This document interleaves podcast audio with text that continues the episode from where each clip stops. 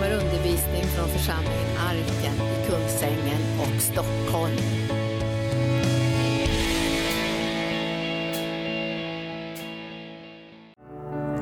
Och vi ber att arken ska få vara en plats där din härlighet får uppenbaras. Dit människor får komma och dricka från en källa som aldrig sinar. Där gåvor kan få utvecklas och gå från härlighet till härlighet.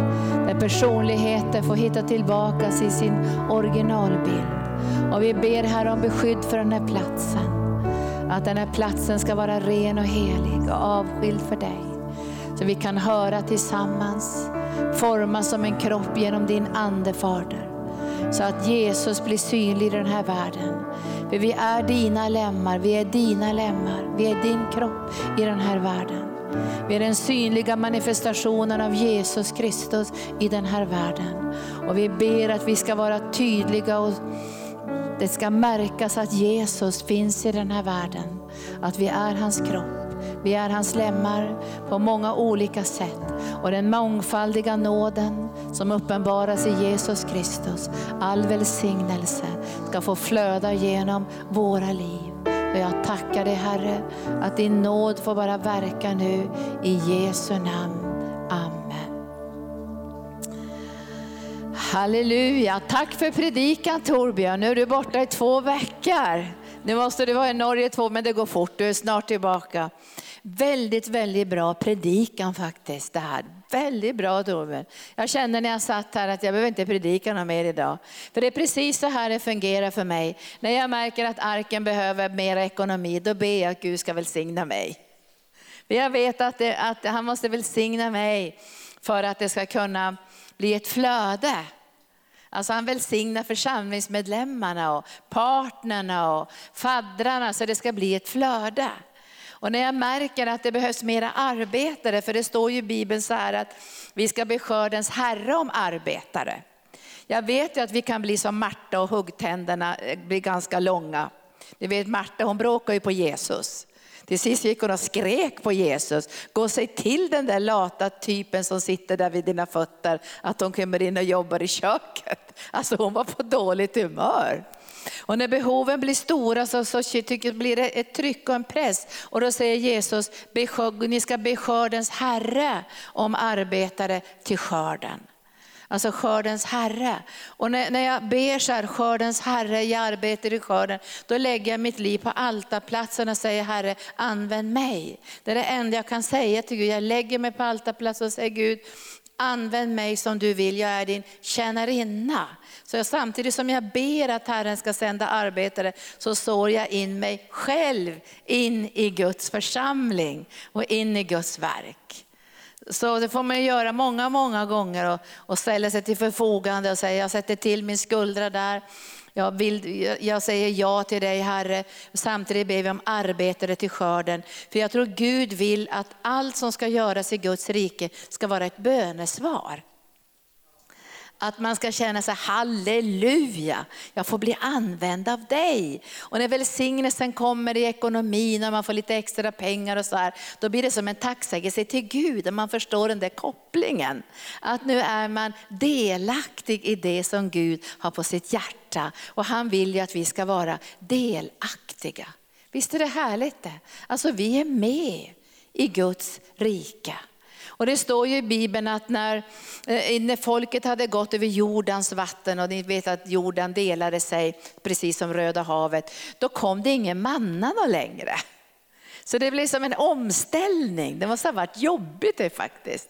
Det blev ingen manna mer, utan nu ska de leva av sådd och skörd. Alltså de skulle få samarbeta med Gud och göra detta land till ett paradis.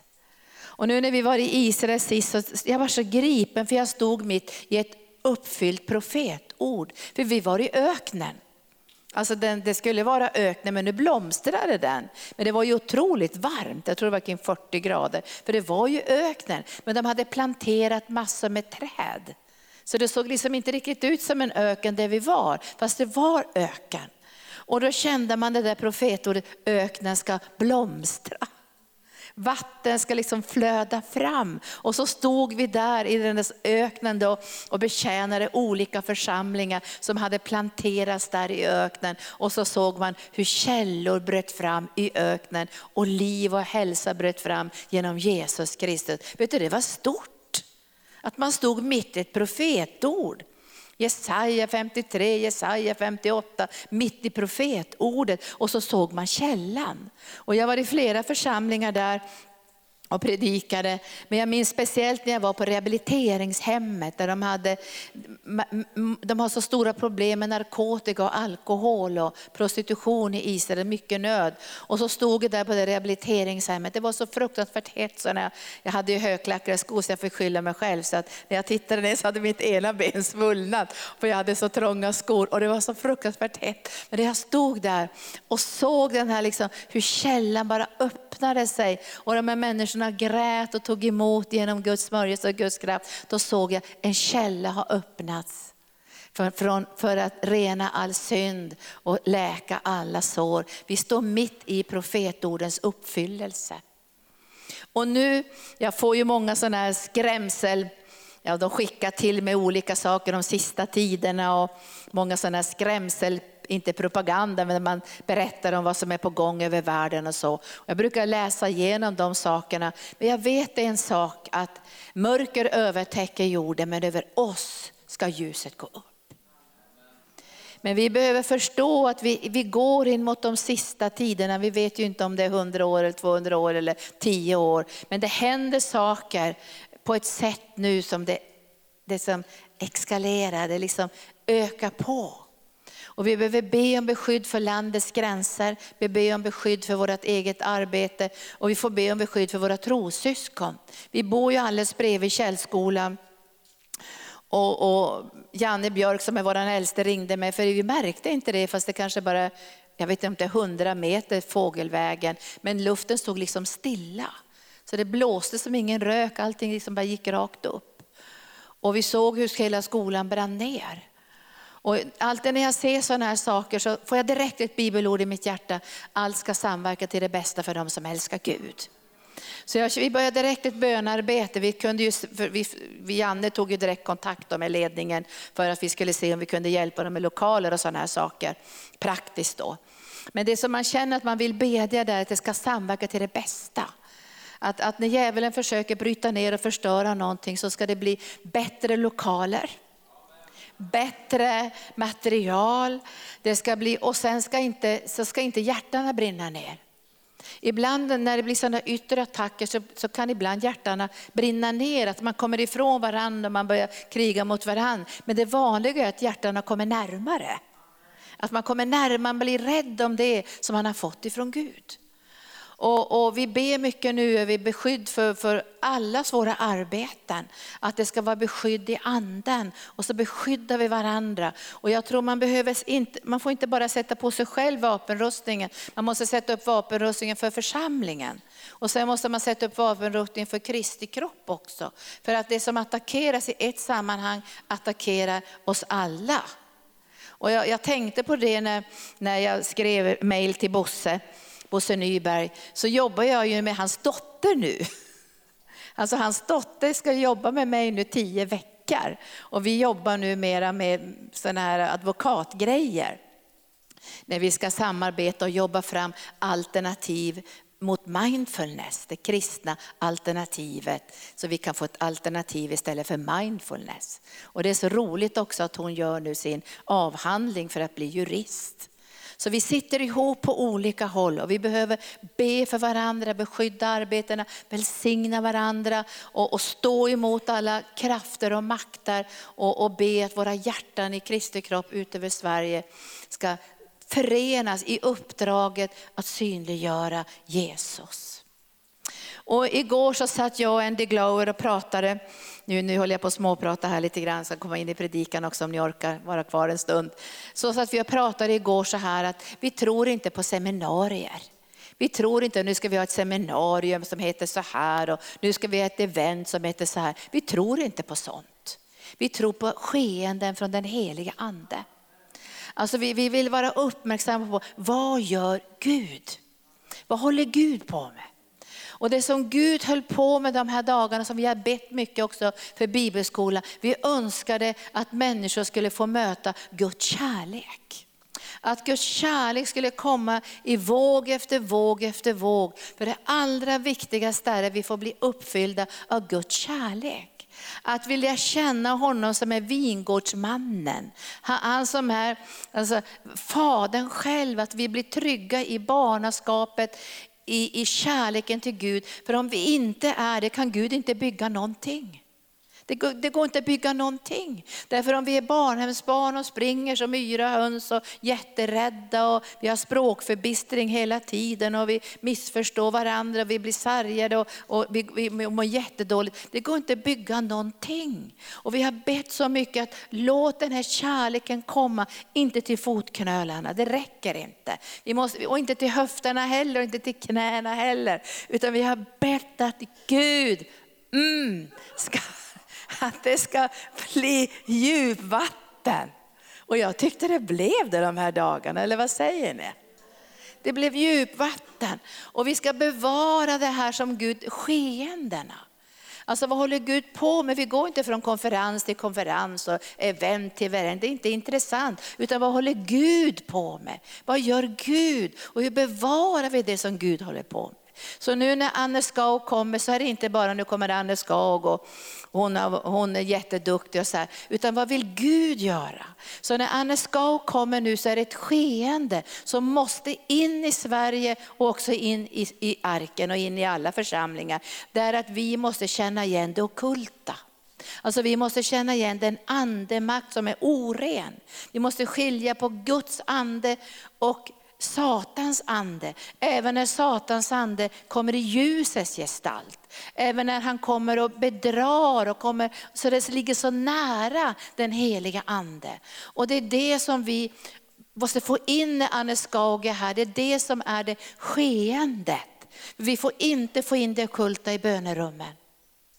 Vi får inte få in liksom spådomsandar eller, och, och Anne Skog kunde ju se i anden, hon talade ju med döda. Så det finns en andlig värld. Och vi önskar att när Anne är här så ska varenda församlingsmedlem som kan vara med och bibelskoleelever direkt kunna känna igen lukten från mörkret. Även om man har klätt ut sig i fårakläder och även om man har täckt sig med fårskinn så ska man ändå känna igen det. Så det, det, är det vi önskar i själva skeendet och bevara på den här platsen en ren ande. Alltså det är skeenden som Gud håller på med. Sen kommer vi in i nästa skeende när Barbariske kommer hit. Och de har vi jobbat med i massor med år. Och då har vi, en, då har vi en, inte en konferens skulle vi vilja säga, ett skeende där vi önskar att vi ska kunna stå samman i alla generationer. Och då intar vi mark. Alltså, vi, vi, vi, jag är trött på det här, nu ska vi ha konferens, det är inte intressant. Utan det är skeenden som är intressanta. Alltså vad vill Gud göra i det här skeendet? Och när vi har vision från himlen så vill Gud sammanfoga alla generationer så vi kan stå tillsammans i den här yttersta striden och kampen.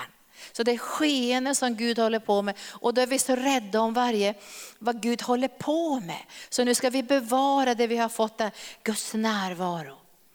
Vi älskar Guds närvaro. Och vi ska vara så rädda om Guds närvaro och vi ska gå in i den här närvaron och varje söndag så erbjuder vi Guds närvaro.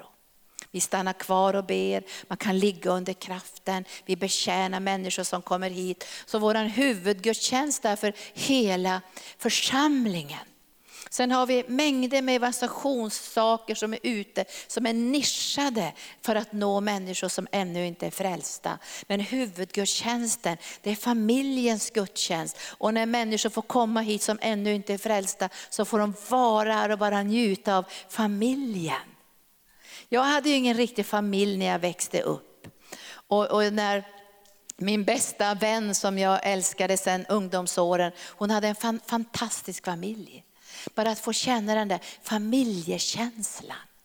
Alltså den tyckte jag om och jag ville våldgästa dem, bo där, äta med dem varje dag. Därför jag tyckte så om familjekänslan. Och den familjekänslan är någonting som vi håller på att inta, som ska liksom upprätta upprättas genom vårt deltagande och vår samsyn. Och jag var så glad över tungotalet också idag, för jag, jag känner så här, när vi talar i tungor så bryts språkförbistringen. Vet ni, när Babels torn skulle byggas så hade de enhet i språket. Och då, då, säger, då säger Gud så här, de här kan komma hur långt som helst. Därför att de är syndiga. Så Gud förbistrade språket och vi har fått tungotalet. Och när vi talar i tungor, prisar Gud i tungor, så tror jag det händer någonting. Alltså vi förstår språket. Alltså vi får inte språkförbistring hela tiden och missförstå varandra och, och vi, vi, tror att möjligt är konstigt. Utan vi, vi, får, vi får enhet i språket. Kan vi inte be det bara en liten, liten minut? Att vi ska, vi ska få den här enheten i språket. Vi arbetar på så många, många olika fält i arkan. Och när vi kommer till Indien så måste vi förstå varandra. Det, det, är, så, det är så olika kulturer. Alltså när vi kommer till Indien och Nepal så märker jag att det är en helt annan kultur. Men vi har samma språk. Och när jag kom till, till, till Singapore så kände jag att det är helt olika kulturer. Men när vi började be i tungor så var det som att vi bara förstod varandra. Det var så märkligt det där. Så, så kan vi inte bara be, vi ska få i hela arken och alla våra fält ute över världen och alla våra partner. Och vi, ska få, vi ska kunna förstå det andliga språket bortom kulturer och åldrar och erfarenheter och hudfärger och allt vad det är. Då ska vi förstå språket. Kom heliga ande. Och så löser jag idag all språkförbistring, keje, nossa keidia, korasentaya. Och jag ber heliga ande att vi ska förstå varandra både här i Sverige och vi ska stå, förstå varandra ute över världen. När vi träffar våra partner i olika länder så ska vi inte ha kulturella stora skillnader så vi inte förstår varandras hjärtan genom det andliga språket. Och jag ber dig helige, helige ande att du som inte förbinder förbistra vårt språk. För du har gett oss ett enda språk och du har gett oss tungotalet så vi kan tala i anden bortom språkets begränsning, bortom utbildningarnas begränsning, bortom personligheternas begränsning, bortom all begränsning kan vi förstå varandra. Och jag ber dig heliga ande att du ska verka Herre så vi får den här samsynen både i själen och i anden. Så vi får samma tänkesätt och samma sinnelag så vi kan samarbeta på alla olika grenar och alla delar på muren så vi kan stå samman. Och jag ber dig heliga ande att du hjälper oss med det här, att vi får tala mycket i tungor, att vi får koppla i anden. Och jag ber dig heliga ande när vi ska nu få hit Barbarski och när vi ska ut i de olika länderna och samarbeta med våra partner och bygga på missionsplatserna. Så ber jag dig att det ska bli lätt att samarbeta. Det ska bli så lätt att samarbeta arbeta. I Jesu namn. Amen. Halleluja. Jag satt och tackade Gud för trosgnistan häromdagen. Vi har samarbetat med trosgnistan i över 30 år. Jag började samarbeta med trosgnistan innan arken fanns. Jag tror nästan ingen vet om att vi samarbetar med trosgnistan, för vi är så fullständigt ett. Så när jag är i Indien så är trosgnistan där. Alltså vi är så, det, är så, det går inte att förklara det här. Alltså vi är så otroligt ett. Det är bara, vi, bara, vi bara är ett. Och nu har vi stort samarbete i Nepal där vi har ett gemensamt arbete för att bygga ett flickhem för flickor som, som kommer att bli utsatta för sexuella övergrepp och trafficking och vi ska rädda mängder, mängder med flickor. Alltså vi jobbar så, så ett så vi tänker inte ens liksom på det. Och en gång fick jag ju rädda Trosgnistans arbete uppe i, någonstans när jag var i norra Indien. För då hade någon brutit sig in i Trosgnistans arbete och börjat ta över det. Påverka deras pastorer. Det var en, en, ledare från ett annat land. Och då var jag där som troskrista. Så jag fick säga, nu får det vara nog. Så jag frågade de här ledarna, vems arbete är det här som ni har gått in i? Då sa de, det här är vårt arbete. Är det det, sa jag. Är inte det här trosgnistans arbete? Ja, det är det ju. Så att då fick jag sätta lite stopp på de där krafterna som var i rörelse och sen kunde arbetet fortsätta. Men nu ska vi ta en liten stund, för vi har redan hört en underbar predikan. Jag, bara har den i mitt hjärta Torbjörn, det var så jättebra. Så att jag vill bara gå till Efesierbrevet 1 och sen ska vi gå till Johannes evangelium kapitel 15. Efesierbrevet kapitel 1 och Johannes evangelium kapitel 15. Efesierbrevet kapitel 1. Vi lever i Kristus inför Gud. Vi lever i Kristus Jesus inför Gud, inför Gud Fadern. Vi kan aldrig komma inför Gud utan att vara i Jesus Kristus. Alltså vi är i Jesus Kristus. Och Jesus Kristus är i Fadern och Fadern är i oss och vi är i Jesus Kristus. Vi är förenade. Men när vi läser Efesierbrevet 1 så läste Torbjörn det här att Gud har välsignat oss i Jesus Kristus med all den himmelska världens andliga välsignelser. Och så har han utvalt oss i honom. Jag har försökt att titta i Bibeln för att se vad det står om i honom. Alltså i Jesus. Överallt i hela Bibeln kan vi läsa i Jesus Kristus, i Jesus Kristus, i Jesus Kristus. Gud har välsignat oss i Jesus Kristus. Han har utvalt oss i Jesus Kristus för att föra fram oss inför honom heliga och rena. Han har förutbestämt oss till barnaskap genom Jesus Kristus. Och han har skänkt oss all sin nåd i Jesus Kristus. Han, han, ska sammanfatta allt i himlen och på jorden i Jesus Kristus. I elfte versen står det i Jesus Kristus har vi fått vårt arv. Och sen står det i den, i den, tretton, i den trettonde versen så står det, i honom har ni också när ni hörde sanningens ord, evangeliet om er frälsning, i honom har ni också också ni när ni kom till tro fått den utlovade helige anden i Jesus Kristus inför Gud.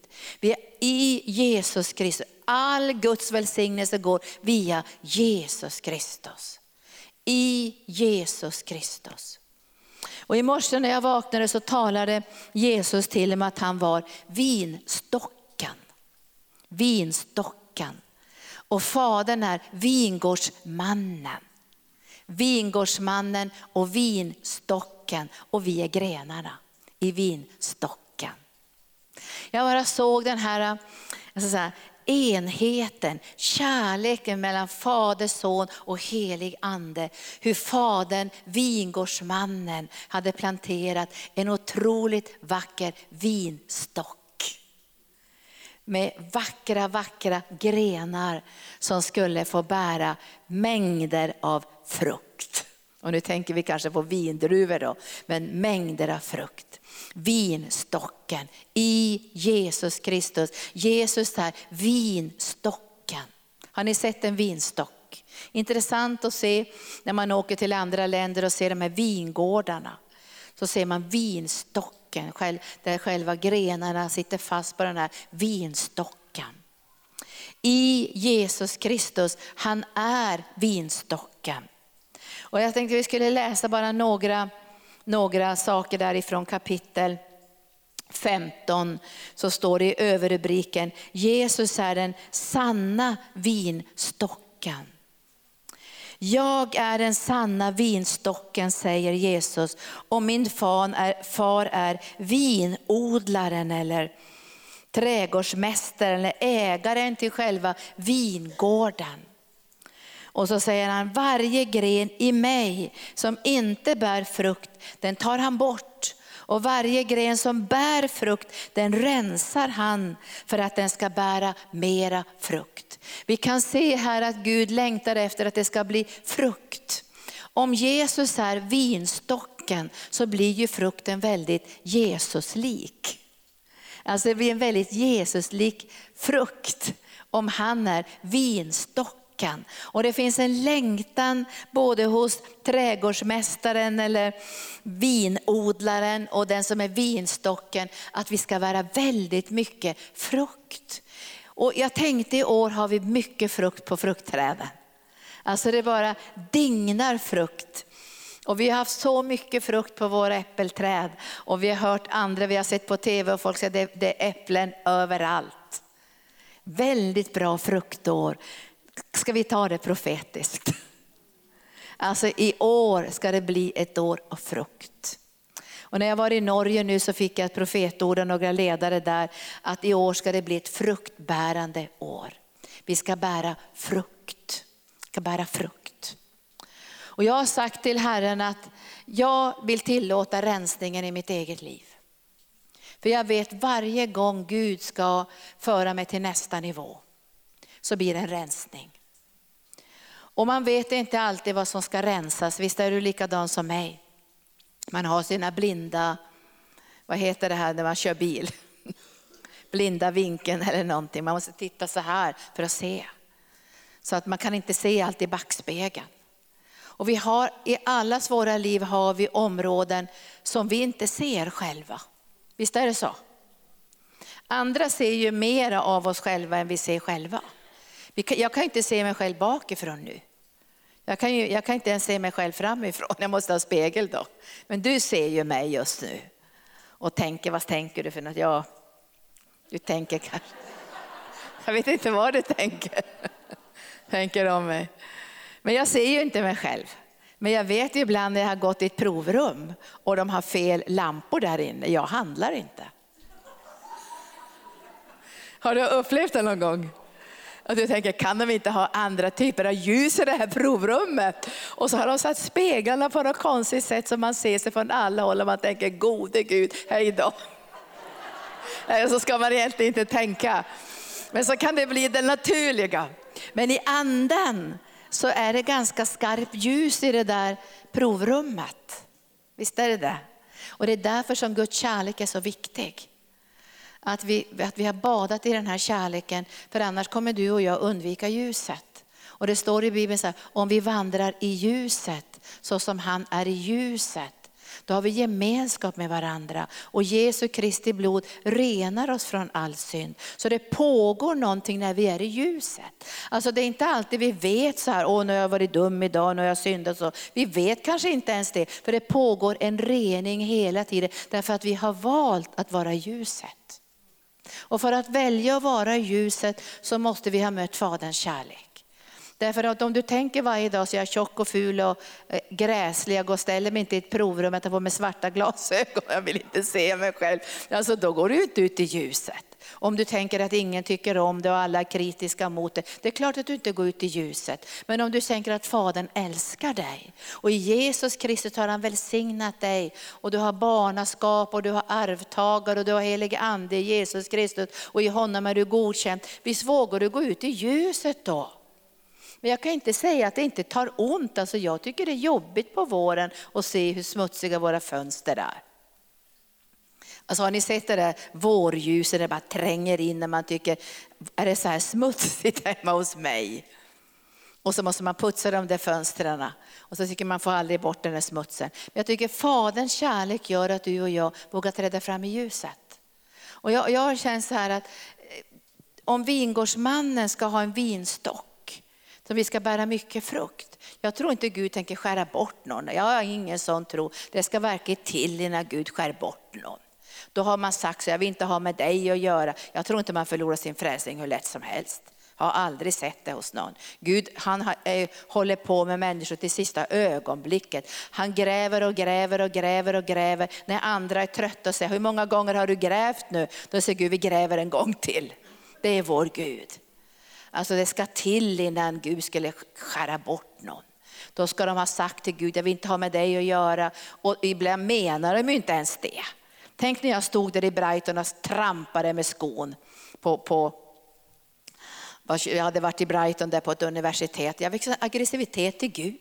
Jag hade kommit hem från Afrika, jag var bara arg på alla kristna, var hatisk i mitt hjärta och bitter och arg på alla kristna. Jag bara, det var bara mörker. Och jag stod där och trampade med foten och sa, jag vill inte ha med Gud att göra med de här, vad jag nu sa för några fula ord där, hjärntvätt och liksom biftek in the sky when you die. Inte brydde sig väl Gud? Han visste bara att jag var på dåligt humör och dum i huvudet så han brydde sig inte. Han brydde sig inte. För två veckor senare kom han ju till mig utanför Mikaelskyrkan. Linda, skulle gå in och värma fötterna? Tänk om han hade tagit mig på allvar. Så när människor är arga och upprörda och kötsliga, inte, inte, inte går väl Gud i spinn för det. Men när människor på sitt hjärta menar att jag vill inte ha med Gud att göra, jag vill gå i en annan religion istället. Men det är inte bara att man mår dåligt eller eh, psykiskt labil, det är inte sådana saker. Utan jag tror det mesta handlar om att Gud rensar oss. Eller vad säger ni? Så för att våga bli rensad, och jag har sagt till Herren, är det hö och strå, låt det brinna upp. För jag vill att det ska vara ädla stenar, det ska byggas vackert. Och, och jag känner att vi, vi, är inne i en sån fas i arken, i arkens arbete och framtid. Att vi håller på att gå in i det här skarpa ljuset. Och jag tror att det handlar om att vi ska på en högre nivå. Vi ska få större inflytande, större påverkan, kunna få göra mera, betyda mer för Kristi kropp. Vara en välsignelse. För jag känner bävan när, när kanal 10 ringde mig och sa vi vill att du ska vara med i det nationella rådet för att kunna eh, för att vara med som en rådgivare, vara en rådgivare eller vara med och, och stödja eh, kanal 10. Då kände jag så här, kan jag det? Vad har jag att ge för någonting? Men jag kände så här, om vi, om vi har någonting som vi har förvaltat, om vi är rädda om det vi har fått från Gud, då kan vi ge någonting till Kristi kropp. Vi kan ge någonting dyrbart och vackert. Så jag känner att Herren håller på med någonting. Det kan kännas skrämmande, det kan kännas obehagligt. Men, men om vi har Faderns kärlek ända hit upp, då vågar vi. Vad ska vi säga? Vågar vi säga ja? Och, och det var någon som sa så här, ja ju högre upp du klättrar desto mera rumpan syns. Ja men det är ju faktiskt så. Därför att ju högre, om du ska få auktoritet och inflytande och påverkan, då kommer du, då kommer du att, att nagelfaras. Jag tänker Hillary Clinton får inte ens vara sjuk någon längre. Alltså man ska vara perfekt då. Alla kan väl få lunginflammation eller förkylning? Nej, det får du inte om du ska bli president. Då ska du vara stålkvinnan och stålmannen och du får aldrig vara sjuk och aldrig vara svag. Alltså det här är politik, visst är det så? Det är hemskt egentligen att det är så. Men det är ju så att om du, klätt, om du ska ta en position och inta någonting, ja då kommer du att nagelfaras. Och jag känner att barmhärtigheten ska också genomsyra hela vårt arbete när, den här, när det här ljuset strömmar in. Då måste vi säga, då kan vi våga stå i provrummet och säga, jag kan se mig själv framifrån och bakifrån och från sidan i det starkaste ljuset. Och ändå ska jag säga halleluja, jag älskar av Gud.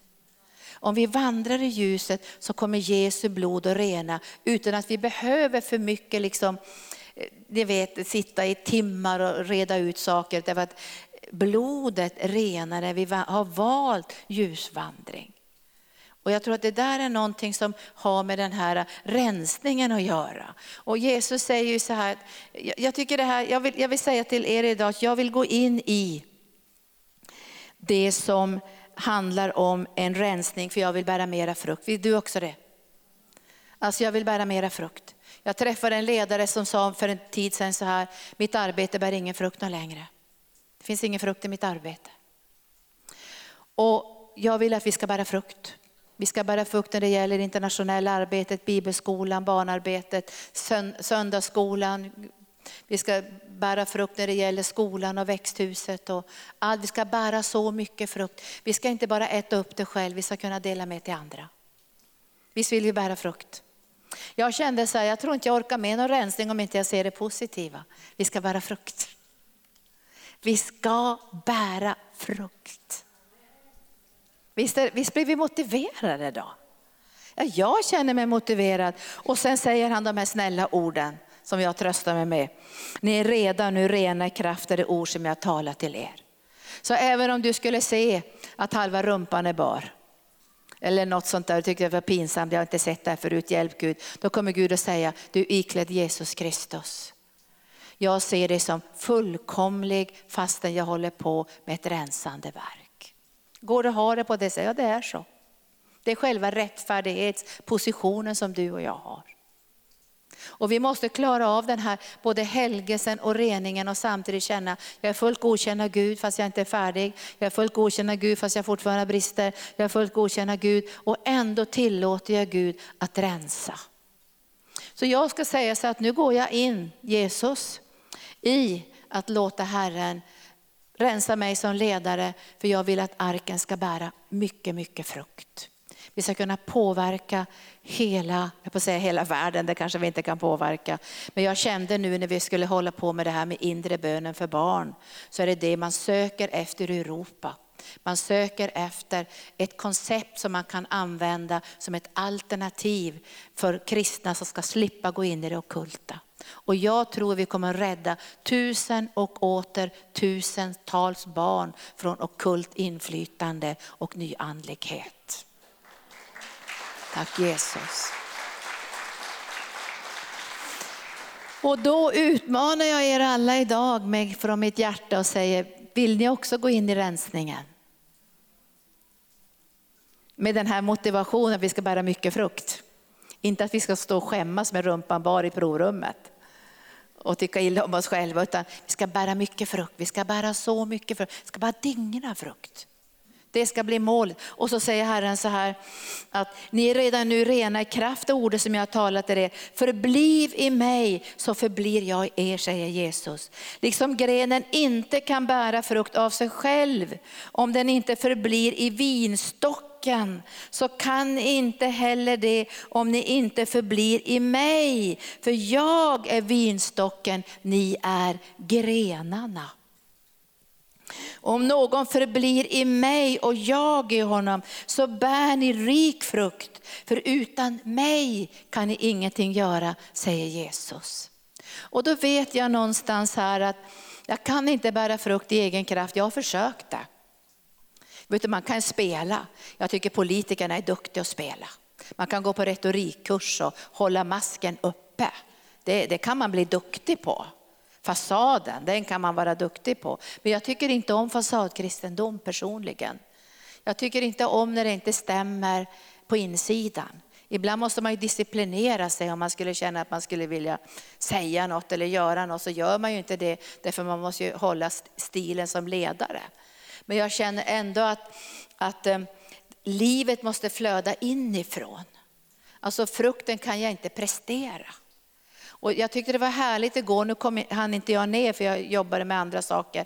Men jag tyckte det var väldigt härligt att höra att det flödar ut glädje. Visst var det så? Andy Glover var helt lyrisk när vi satt och pratade senare på kvällen att där det bara kommit en ström av glädje. Och då sa jag till honom att det hände i Norge förra veckan, sa jag. Det var en märklig situation jag hade i Norge. För när jag kom in och sa så i den där församlingen, vi ska ge utrymme för den heliga ande. Då började nästan alla att gråta för de bara längtade efter det. Och Guds ande började falla, och folk låg på golvet. Och sen satt jag på podiet sista mötet och så kom första pastorn och andra pastorn mera skojade och satte sig bredvid mig där på podiet och sa de, nu ska vi gnugga oss mot Linda för att få lite smörjelse sa de. De skojade med det. Och plötsligt sa det bara, och det kom en Ja, det, det, kom en våg. Så första och andra pastorn föll på podiet, första pastorn hade benen upp i vädret. Vet du, vi skrattade så fruktansvärt. Alltså. Så jag blev alldeles yr i huvudet. Jag höll på att falla ner för trappen sen. Alltså, det, var så, det var en så otrolig glädje som bara kom. Och jag tänkte, det där kan man inte fabricera. Det där går inte att fixa, det där går inte, det är så, de killar mig så kan jag skratta sådär. Utan det kom från himlen en våg av glädje. Ni ska bära mycket frukt. Det är den heliga ande. Och Jesus säger, utan mig kan ni ingenting göra. Om någon inte förblir i mig kastas han ut som en gren och vissnar. Och nu, det vill jag inte, det hoppar jag över. Sjunde versen. Om ni förblir i mig och mina ord förblir i er. Be då om vad ni vill och ni ska få det. Min far förhärligas när ni bär rik frukt och blir mina lärjungar. Så som Fadern har älskat mig så har jag älskat er. Bli kvar i min kärlek. Om ni håller mina bud blir ni kvar i min kärlek, liksom jag har hållit min fars bud och är kvar i hans kärlek. Detta har jag sagt till er för att min glädje ska vara i er och för att er glädje, för att min glädje ska vara i er och för att er glädje ska bli fullkomlig. Alltså allt det här nu som Jesus talar om, det är frukt. Och jag tänker ibland, ska vi äta upp all frukt? Det går inte. Pastor Gunnar och jag har flera kassar på bordet hemma nu med frukt. Vi kan inte äta upp det. Vi kommer att få gasmage om vi ska äta upp all den där frukten. Utan vi måste ge bort den. Och jag tror inte att Gud bara vill ge frukt till oss, utan han vill att det ska överflöda frukt. Varför det? Jo, därför att människor måste smaka och se att Gud är god. Det måste bli en god, god smak på Guds närvaro. Vi ska låta oss rensas. Och jag tänkte lite grann på, på jag läste att Livets Ord hade gjort en sån här officiell förlåtelse. Och de hade bett om förlåtelse för olika saker. Jag tyckte det var jättefint. Så jag, jag tänkte på det där, eh, vad som händer med människor. Alltså när man säger förlåt så kanske man inte säger så här då. Jag tror inte de sa det, förlåt vad vi gjorde förra veckan. Eller förlåt det vi gjorde för 20 år sedan, eller förlåt det vi gjorde för 15 år sedan. Det var inte tidsbestämt, eller hur? Det var inte tidsbestämt eh, vem, hur, man vill, hur man riktade den här förlåtelsen. Jag har tänkt mycket på det där, att när den kollektiva förlåtelsen går ut så träffar den ju någon, eller hur? Det kan vara någon som för 20 år sedan eller för 15 år sedan blev väldigt ledsen för någonting som skedde på Livets Ord. Nu pratar om Livets Ord. Jag kanske var jätteledsen för någonting. Och så tänkte den så här, åh vad underbart. Eh, nu, nu, nu, nu, det här såret. Men, men det är också så att sår kommer till ytan. Och jag gick och tänkte på det, hur människor ska göra när saker kommer till ytan. Så man känner det här var jättejobbigt. Det första man gör är att man går till Gud, eller hur? Man måste gå till Gud. Och så måste man säga så här att, att tack Gud att jag får lyfta det här till dig för jag blev ju väldigt, väldigt ledsen för det här som skedde för 15 eller 20 år sedan. För det träffar ju någon. De flesta har ju förlåtit, eller hur? Om, om någon skulle säga till mig, jag har förlåtit alla. Jag skulle inte känna att det träffade mig ens att, åh, nu, åh vad glad jag är, nu, nu, nu kan jag förlåta det här hemska. Jag har redan förlåtit på långt håll. Det fick vi lära oss om nyfrälsta, att du ska förlåta i förväg. Förlåt. Men om man nu sitter där 15-20 år och känner, jag mår jättedåligt av det här som, som skedde för 20 år sedan. Då måste man klara av att formulera det. Så när jag skrev min bok om, om eh, rådgivning och själens helande så sa jag, skriv ett skuldebrev ett skuldebrev. Och så skriver man ner alla saker, det här och det här var jag ledsen över, det här och det här var jag ledsen över, det här och det här var jag ledsen över. Och sen sätter man ord på det om man behöver det. Säger jag bra saker nu? Man sätter ord på det. Så man skriver så jag var ledsen för det där, jag var ledsen för det där, det där tog jätteont och det där var ett hårt ord och det där jag fick inte det jobbet som jag ville ha. Och jag vet inte vad som har hänt i Livets Ord för det, det har gått så många år. Men vi säger att några är sårade. Och då skriver man ner, det här tog jätteont, det här blev jag jättearg på, det här verket tog tag i mig. Och så skriver man ett skuldebrev. Och sen så stryker man över det med en röd penna så här. Och så säger man så här, efterskänkt. Och så håller man det inför Gud och så lägger man det på den andliga altarplatsen. Om man nu inte skulle känna att det räckte, ibland känner man att det räcker inte att jag tar det här inför Gud.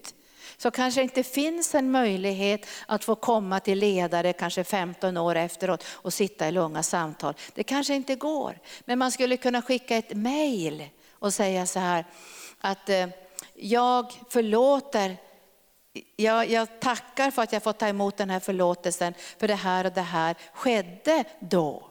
För många gånger så tror inte ens jag att ledare och människor ens ville någonting ont, så att de kanske inte ens vet om det.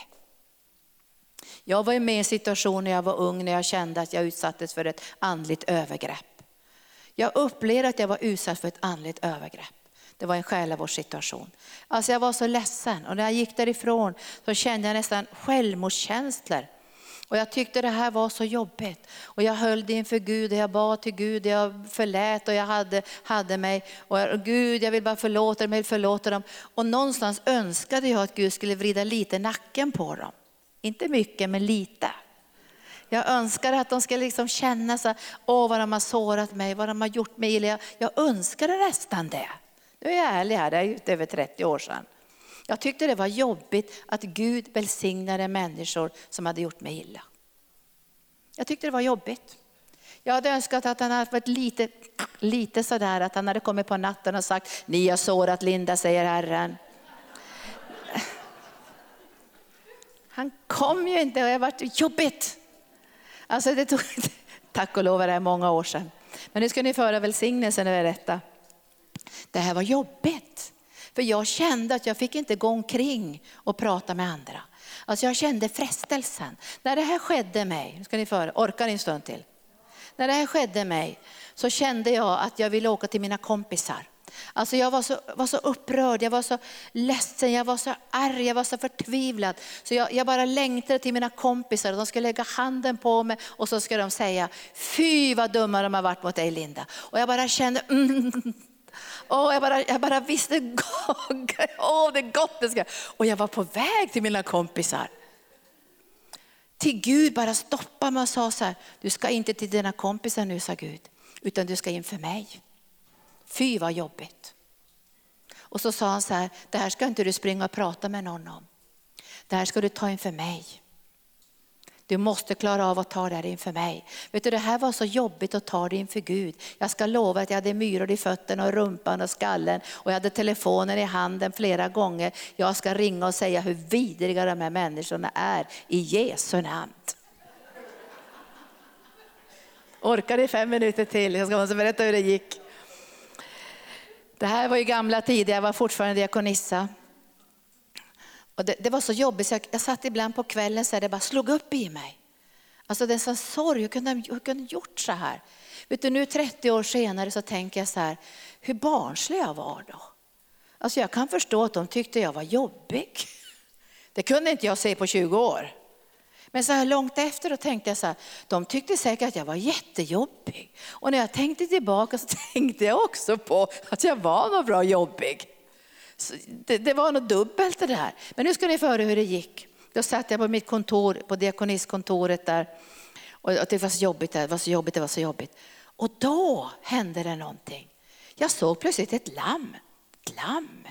Och så såg jag sår i lammets sida. Och så tittade jag i de här såren och så sa Jesus där, de där såren har jag fått. Sa han, har du fått dem? sa jag. Jo, därför att du är så sårad. Så det är de såren som jag har fått, sa Jesus. Och sen såg jag andra sår och så såg jag ur de såren flödade balsam.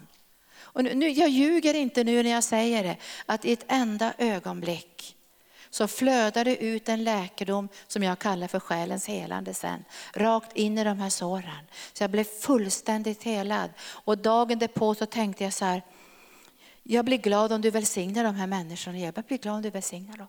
Det hade bara hänt någonting i mitt liv. Och efter det så tänkte jag att det är ganska bra att man får skriva det där skuldebrevet. Alltså jag tror att om, när man har kastat ut en sån här allmän förlåt oss så kanske det är några människor, ni kanske träffar på dem, jag träffar en del sådana människor som, som inte har kunnat förlåta det för att det har hänt saker för 10-15 år. Då måste man skriva ett skuldebrev. Alltså man får inte säga så här, det var väl ingenting. Det får man inte säga. Man måste uttrycka sin smärta, säga det här och det här och det här skedde på ett väldigt subjektivt sätt och skriva ner det, stryka över med röd penna och säga efterskänkt. Och känner man då att det räcker inte riktigt, då kan man faktiskt skicka också ett mejl till ledare och säga det här skedde. Jag har gjort så någon gång, när jag gjorde min biografi så såg jag att det fanns saker som fortfarande tog ont i mitt liv, så jag sökte upp de ledarna. För jag ville inte skriva en biografi där jag lämnade ut folk och var negativ. Så jag gick till några ledare och sa så här, att det här och det här har skett som har påverkat oss i arken på ett negativt sätt. Jag vill bara säga det. Jag, jag förstod att de inte skulle kanske alla gånger säga förlåt sådär, utan de tyckte att de hade rätt att göra som de ville. Men jag ville säga att det här tog ont för oss och jag ville säga det för jag ville inte skriva någonting negativt i min biografi. Så jag ville göra upp saker och det står ju i Bibeln, gör upp saker med din broder så länge du är med honom på vägen. För det kommer en dag då vi inte kan göra upp med varandra. Så vi ska inspirera varandra att göra de här skuldebreven, stryka över dem, skriva betalt. Och skulle det vara så att man känner att jag måste säga till den här ledaren, till den här hemgruppsledaren, eller till min pappa eller till min mamma. Man får skriva till sin pappa och mamma också och säga så här, att tack för att du har bett om förlåtelse. Jag vill också säga att jag förlåter dig för det här och det här och det här. Det är inte säkert att pappa och mamma håller med om det, men det kan vara en subjektiv upplevelse som är viktig att få bekänna och lyfta fram i den andliga världen så att förlåtelsen får flöda och Jesu blod får rena. För det ska inte finnas människor som går omkring och bär på smärta 10, 15, 20, 30, 40, 50, 60 år eller vad säger ni? Här i arken skriver vi skuldebrev. Vi hjälper människor i bönerummet. Skriv skuldebrev. Och ibland är de så långa de där skuldebreven och så får man fylla i längst det. Förlåt. Och sen ska vi bedja nu. Jag, känner så här, jag sa ju så här om den blinda vinkeln då. Det finns en bön som man verkligen behöver bedja nästan varje dag. Förlåt mig mina hemliga brister. Därför hemliga brister kanske inte är hemliga för andra, men de är hemliga för en själv. Alltså man vet inte ens om dem. Och jag tror vi ska be att Herren ska eh, låta sin ande få verka ibland oss med att rensa undan så att Guds härlighet ännu mer ska kunna flöda ibland oss. Visst vill vi det? Vi vill bära massor, massor, massor, massor med frukt. Och vi ska hjälpa varandra att förlåta och efterskänka så det inte ska finnas någonting kvar. För den som har fått mycket förlåtet älskar också mycket säger Bibeln. Och den här kvinnan fick mycket, mycket förlåtet. Och, och, när människor ber om förlåtelse säger vi, det är klart att vi, vi förlåter, det är klart att vi tar emot den här förlåtelsen.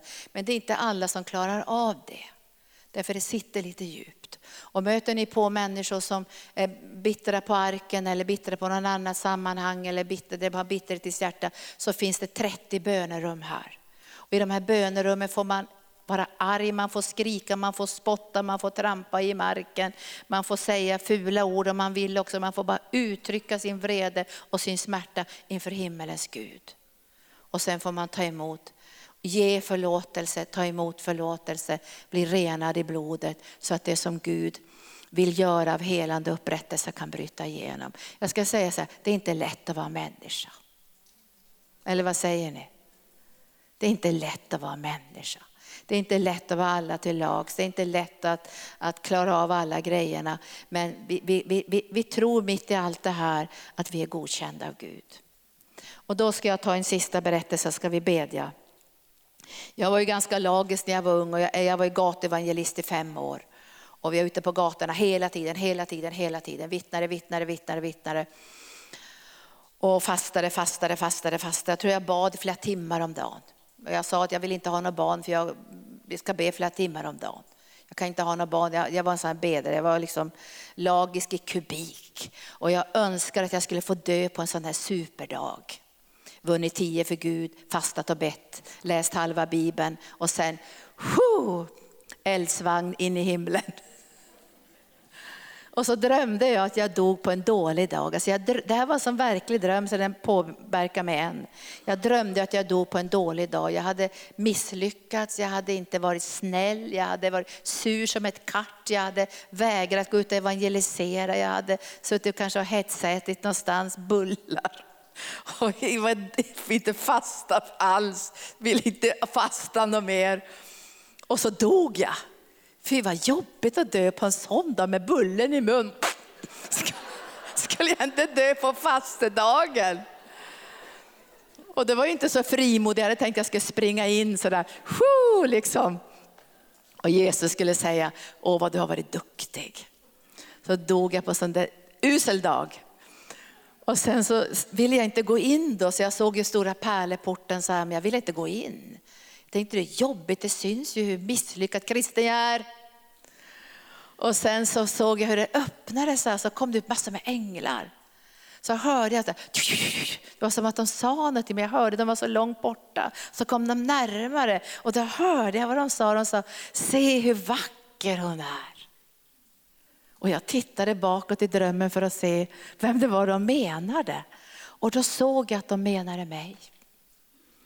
Och då tittade jag på mig själv och tänkte, syns det inte det här misslyckade kristenlivet? Och då såg jag var iklädd Jesus Kristus med den vitaste, vackraste rättfärdighetsklädnaden som fanns i den här världen när jag var välkommen in genom pärleporten. I Kristus, i Kristus, i Kristus.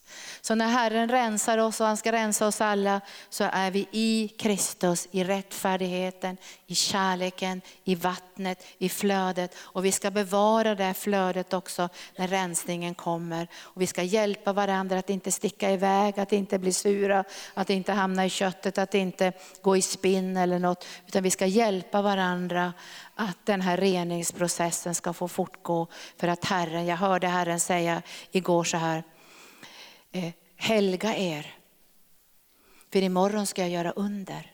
Helga er, för jag ska uppenbara min härlighet. Helga er, för synden ska dömas i lägret. Helga er, för min härlighet ska bryta fram. Helga er för en högre nivå i anden. Helga er och se samtidigt att ni är fullständigt godkända. Det tycker jag är svårt ibland. Visst är det det? Att tänka att jag är fullständigt godkänd samtidigt som jag tycker att jag ser alla brister samtidigt och känner, fy vad jobbigt. Och så får jag säga i Kristus, i Kristus, i Kristus, i Kristus, i Kristus, i Faderns hjärta, i Kristus, i Kristus, i Faderns hjärta, i Kristus, i Kristus, i Faderns hjärta. Så jag ber dig nu heliga Ande, att vi ska få bära mycket frukt i arken. Att vi ska få bli sådana fruktträd, fruktträd eller som du har sagt vinstock tackar. Att vingårdsmannen, fadern, ska gå omkring och glädja sig över att sonen är vinstocken och vi är grenarna. Att vingårdsmannen, faderns kärlek bara ska flöda fram och vi ska ligga i den kärleken. För vi är i Kristus Jesus. Vi är godkända, älskade, rättfärdiggjorda och därför kan vi säga ja till en rening och en rensning. Och vi tackar dig för att du rensar och renar oss. Vi ska bära mycket, mycket mera frukt. Vi ska bära frukt i varenda avdelning. Vi ska bära frukt över världen, vi ska bära frukt bland barnen, vi ska bära frukt i församlingslivet, vi ska bära frukt i evangelisationen, vi ska bära mängder, mängder med frukter och vi ska kunna dela ut frukter till människor. Det ska digna av frukt i arken. Du har talat om en tid av frukt och därför ber jag dig heliga Ande att vi ska kunna gå in i rensningen i namnet Jesus för att du Herre ska kunna utföra ditt verk. Och jag tackar dig Herre för den underbara smörjelseoljan som ska få strömma nu i Jesu namn. Lovsångare, vi tar den här sista sången och så ser vi nu, nu ser vi inte bara några brister här, vi ser frukten. Vi ser det vara dignar av frukt, det blir så mycket och det ska inte ruttna. Vi ska inte gå till tippen med frukten. Utan den ska ut i missionen, den ska ut bland barnen, den ska ut i skolan, ut i växthuset, ut i Indien, Nepal. Vi ska se massor med frukt. Och du kommer vara sån tung gren i det här vinträdet att du får liksom be stötta upp mig, stötta upp mig. Inte för att jag är svag, för att jag bär för mycket frukt. Så måste du få en slags stötta i ditt fruktbärande. Så om vi ser det här att vi ska bära frukt, då blir det här mycket roligare och, och härligare. För Fadern blir förhärligad och Sonen blir förhärligad och glädjen blir fullkomlig. Så kom nu heliga Ande. Vi välkomnar ljuset. Kom heliga Ande. Vi välkomnar det underbara ljuset och vi vill leva i förlåtelse. Finns det saker i mitt liv, i mina medarbetares liv, i församlingens liv, så skriver vi ett skuldebrev där vi efterskänker skulder och stryker över med röd penna som är Jesu blod. Så att ingenting finns kvar i den osynliga världen som kan mätta demonerna. För de ska inte hitta någon mat på arken. För här ska det vara gudomlig härlighet och närvaro. De ska, få, de ska svälta när de kommer hit. För här finns bara renhet och härlighet. Så kom heliga Ande. Jag vill välkomna idag en rensning som ska få komma i mitt eget liv. Och jag ber också Herre att bibelskolan ska gå in i den här rensningen nu med själens helande som kommer om några veckor. Att vi i församlingen ska kunna komma in i en ljuvlig, underbar tid. Där härligheten och förlåtelsen bryter fram. Där vi får efterskänka synder och skulder.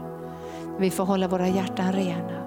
Så kom heliga Ande och hjälp syskon att skriva skuldebrev som behöver det så de får göra de här stegen och ta de här avstampen till det nya livet.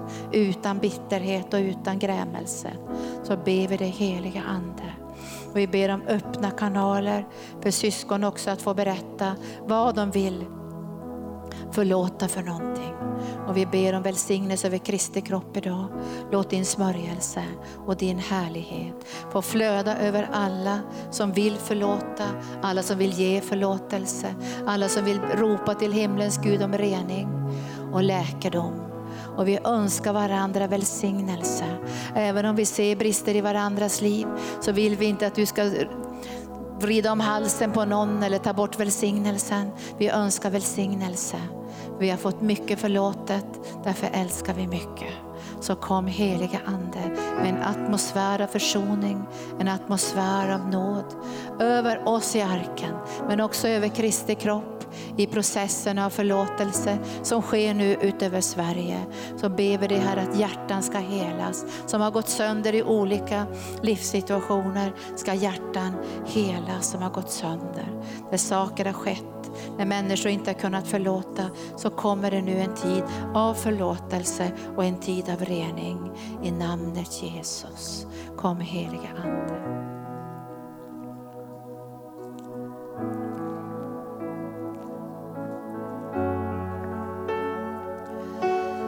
Om du är här idag som har haft svårt att förlåta, det behöver inte vara något som har skett i arken, det kan vara något som har skett för många år sedan också i ett annat sammanhang, eller dina föräldrar, eller andliga ledare, eller Försäkringskassan eller läkare, så får du förlåta. Förlåta en läkare som ställde för sen diagnos, sjukvården som inte fungerade, pengar som inte kom i tid, hat mot samhället. Ta den här veckan om du känner att du behöver skriva ett skuldebrev. Och så river du sönder det. Känner du att du vill, att du känner att det räcker inte bara att jag gör det här inför Gud så skicka ett, jag vet inte, får Herren få leda dig. Ibland blir det bara värre när man skickar mejl. Men börja inför Herrens ansikte och säg, jag förlåter, jag efterskänker. Men låt Herren också visa dig om du ska söka upp någon och du ska skicka ett mejl. Det är inte alltid det är så lätt att söka upp människor när saker ligger väldigt långt tillbaka i tiden. Men Herren ska få leda.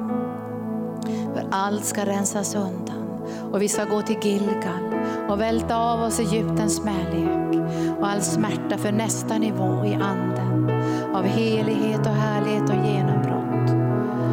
Och, och jag, kan, jag kan inte säga att du måste göra det här, men om du vill det så bara säg till Herren, jag går in i det här ljuset idag. Och jag välkomnar den här rensningen, för den blir så underbar. För jag ska bli ett dignande fruktträd. Och jag ska bära frukt varje månad. Och trädens löv ska tjäna till läkedom för folken. Jag vill inte vara en taggig buske. Jag vill bära mycket, mycket frukt så det blir förhärligat. Och därför vill jag inte ha någon surdeg i mitt liv eller någonting som ligger där och skaver. Utan jag vill gå en hög väg, Herre, och tjäna dig i en hög ande. Så kom heliga Ande och hjälp Kristi kropp Hjälp alla de som har träffats också av, av olika förlåtelser som har talats ut i Sverige. Att de som har träffats ska klara av att efterskänka skulder. Att inte gå in i bitterhet och hårdhet.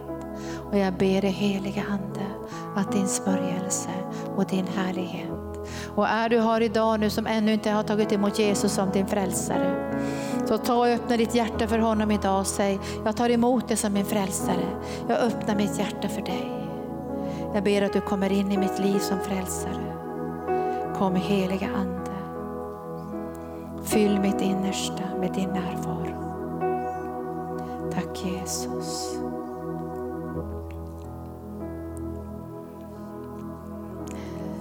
Halleluja, tack Jesus, tack Jesus, tack Jesus. Kan hända att du är här idag som behöver bara en beröring av Jesus. Du kanske har kommit hit som sjuk eller att du har bördor i, i ditt liv. Så ska du få komma fram och ta emot det från Jesus. Vi är förebedjare här och vi ska be för dig. Men det beslut du gör idag i ditt hjärta att bli en fruktbärande gren, det är mellan dig och Jesus. Men du som är här och behöver en betjäning så ska vi bara låta anden få verka en stund. Och du kan bara ligga under Guds kraft eller stå här. Förebedarna kommer bara betjäna dig. I Kristus Jesus är du välsignad. Inför Faderns hjärta, ett flöde av den heliga Ande, är du godkänd av Gud. Tack Jesus. Ska vi bara resa oss upp?